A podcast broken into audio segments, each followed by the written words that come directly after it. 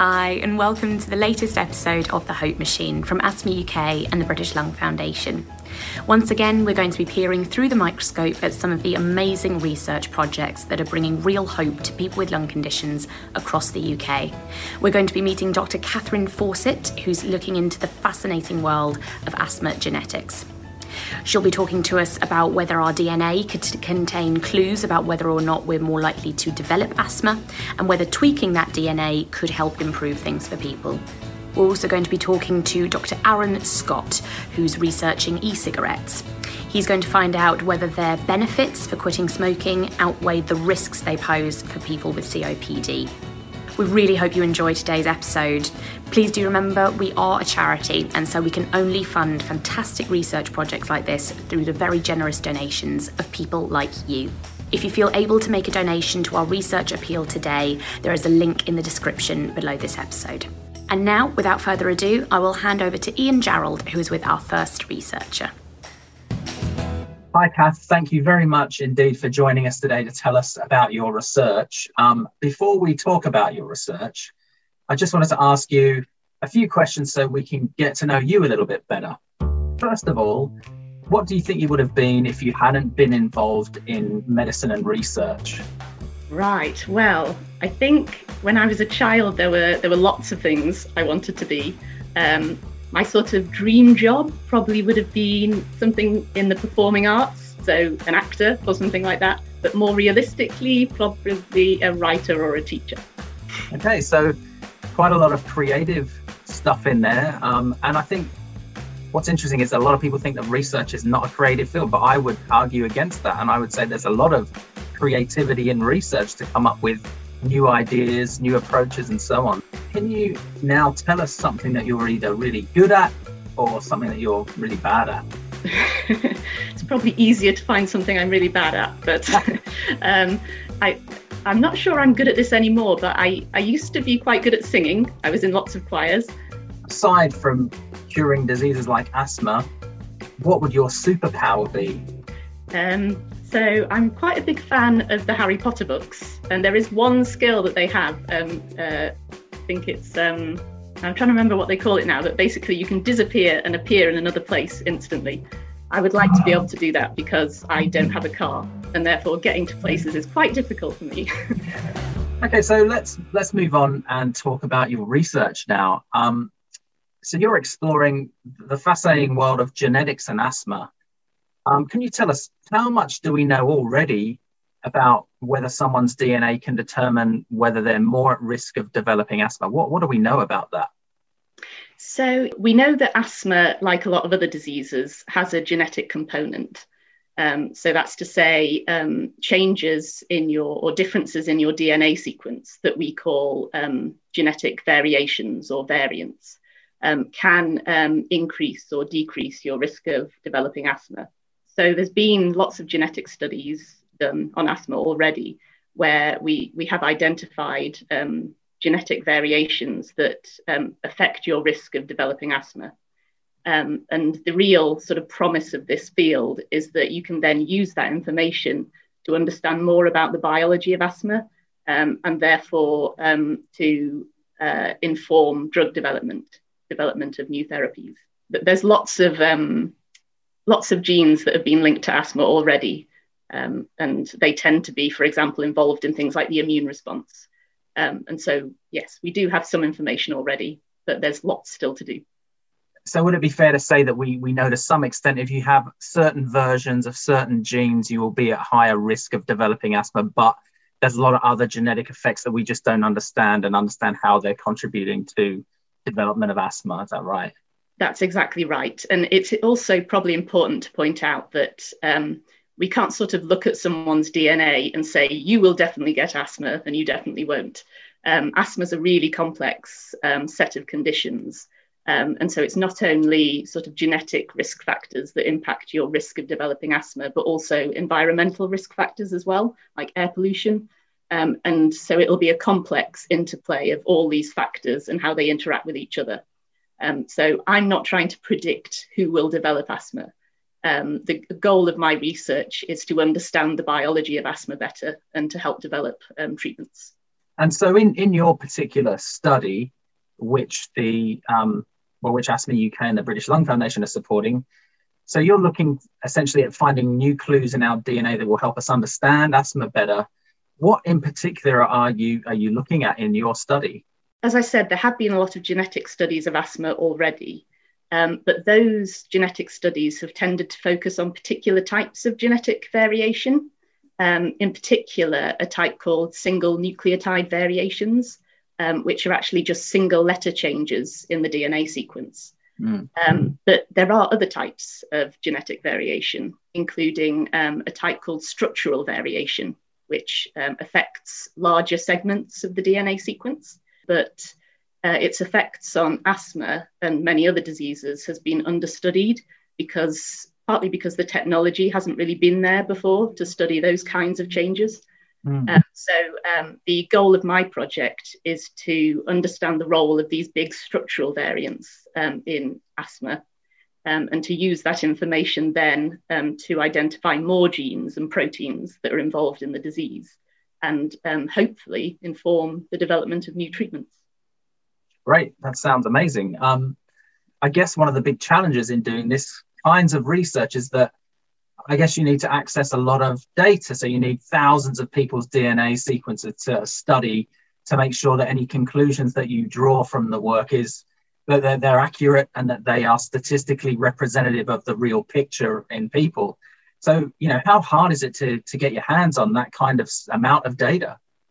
Yeah, you're exactly right. You need um, very large sample sizes for this kind of study, because um, genetic risk factors for common complex diseases like asthma um, actually have very small effects on risk. And so you need large numbers to detect them. It, it can be quite difficult to access those large amounts of data, but I'm really indebted to um, large uh, biobank studies like the U K Biobank, um, which is the main one I'm using. Um, I don't know how aware people will be of U K Biobank, but um, it's a, a large um, population-based study of um, half a million people in the U K. And these are volunteer participants who have um, gone to these uh, assessment centres, um, filled out questionnaires, um, given blood samples, done various tests, um, reported their medical history and so on. Um, so we have a huge amount of data on these individuals, um, and also um, the uh, you know, wealth of genetic data that we have on them. Uh, and that enables this kind of study to take place. Yeah, that's incredible. And it's great to see that, you know, that resource is being used by researchers to ask questions that matter, basically, that are going to help change people's lives. And that brings me on to my next question, which is kind of thinking about, you know, how this will help people. So at the end of your research, what difference do you think this could mean to people with asthma eventually, even if it's not the, the day after your study ends? But, you know, what, what are you aiming for, I guess? Uh, as you kind of implied, um, this is quite fundamental research, so you don't tend to see the benefits immediately. Um, but um, the hope is that by identifying new genes and proteins that we can link, causally link to developing asthma, um, that we'll be able to identify not only potentially new drug targets for the development of new drugs, but also identify where maybe existing drugs can be repurposed. Because the drug development process is a very long-winded one and takes a long time, um, I guess usually for fundamental research like this, you wouldn't see those kind of benefits for another at least five to ten years, I suppose. Um, but the hope would be that um, this research would lead to new treatments. And I guess the other the other thing to mention is that um, I think one of your previous interviewees on here mentioned that asthma is actually an umbrella term for a lot of different diseases.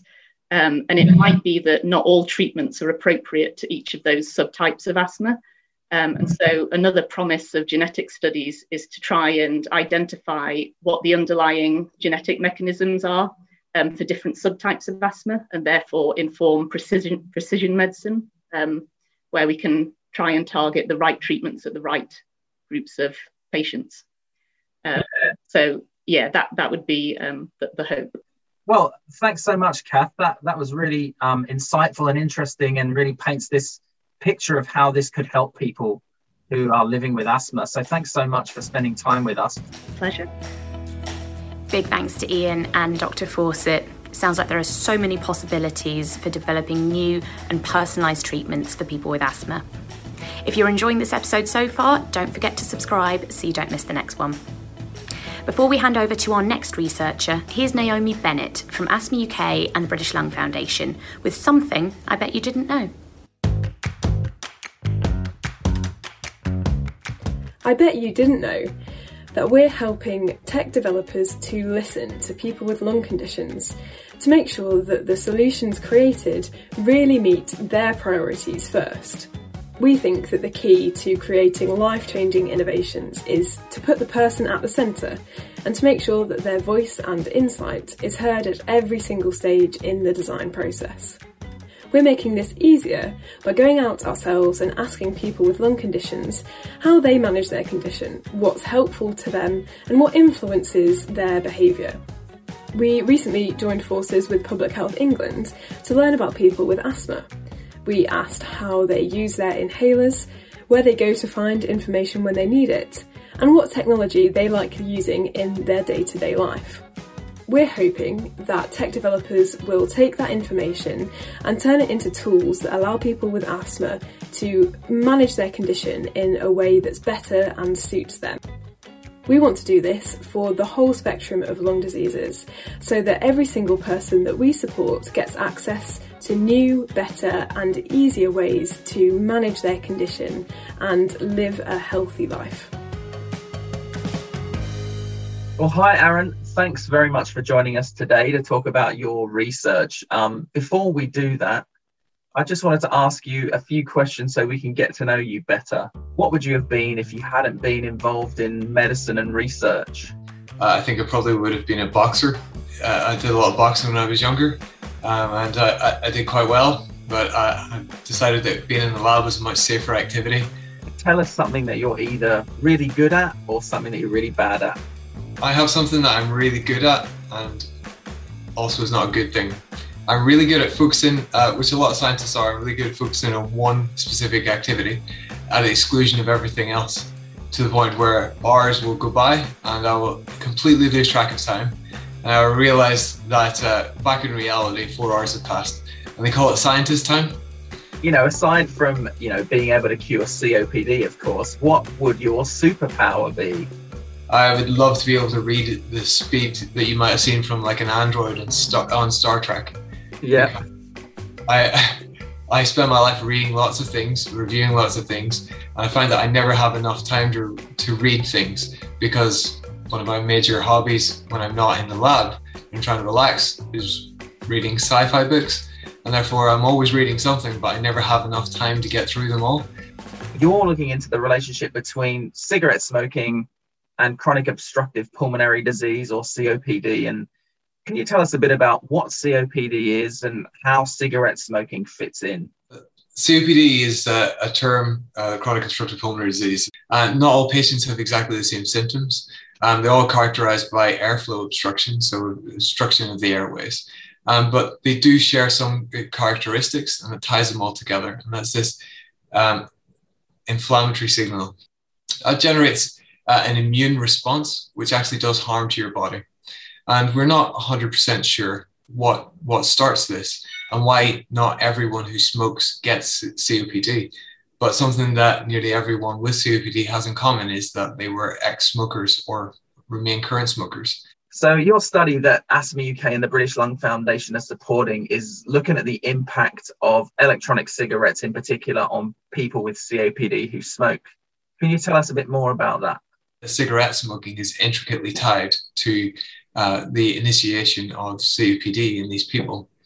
Um, and my research has been looking at not just at the mechanism of how this begins and how this uh, makes the disease worse if you continue to smoke, but ways in which we can try and intervene, ways in which we can slow down the progression of disease and try and restore the normal function of those important airway immune cells. Our research looking at the effect of cigarette smoke on those cells just in the lab, and then compared with human studies we have done, have shown shown that effect and shown that there are certain things we can do to try and try and uh, improve that function, but there's no way yet in which we can reverse that. So it's very, very important that we continue looking at the underlying causes.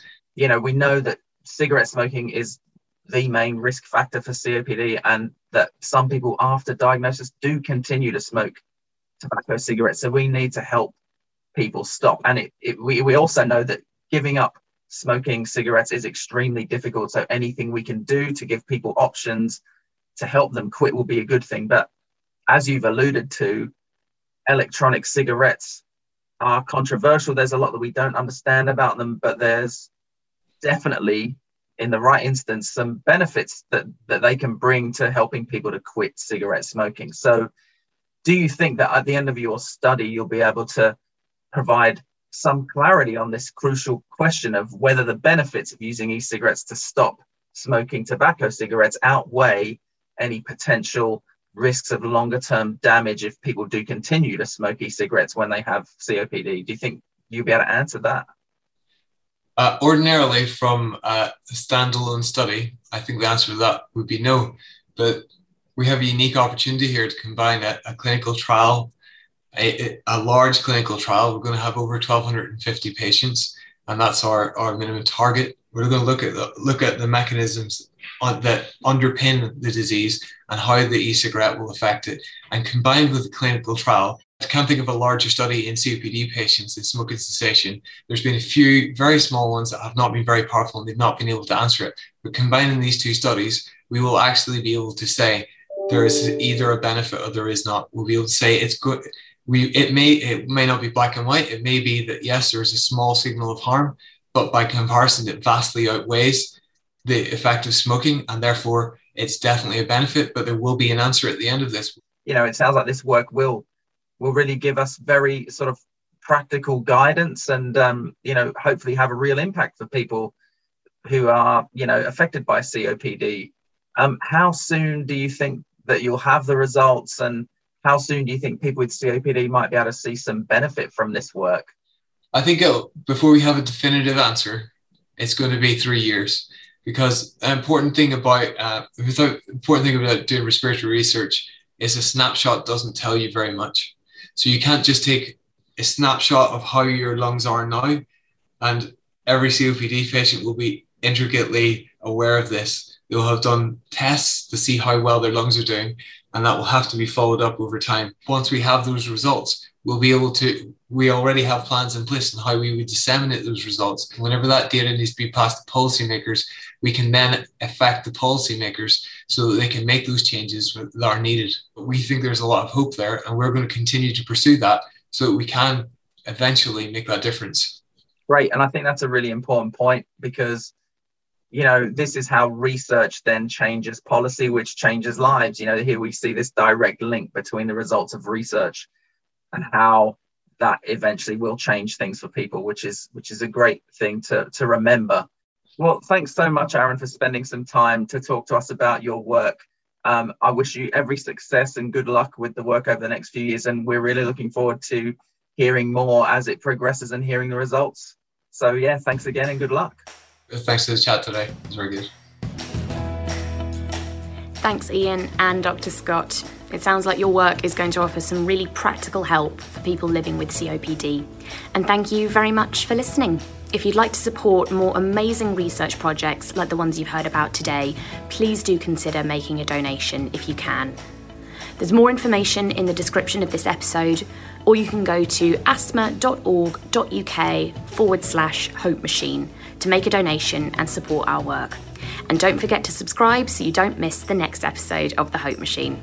Thank you so much for listening. We'll see you next time.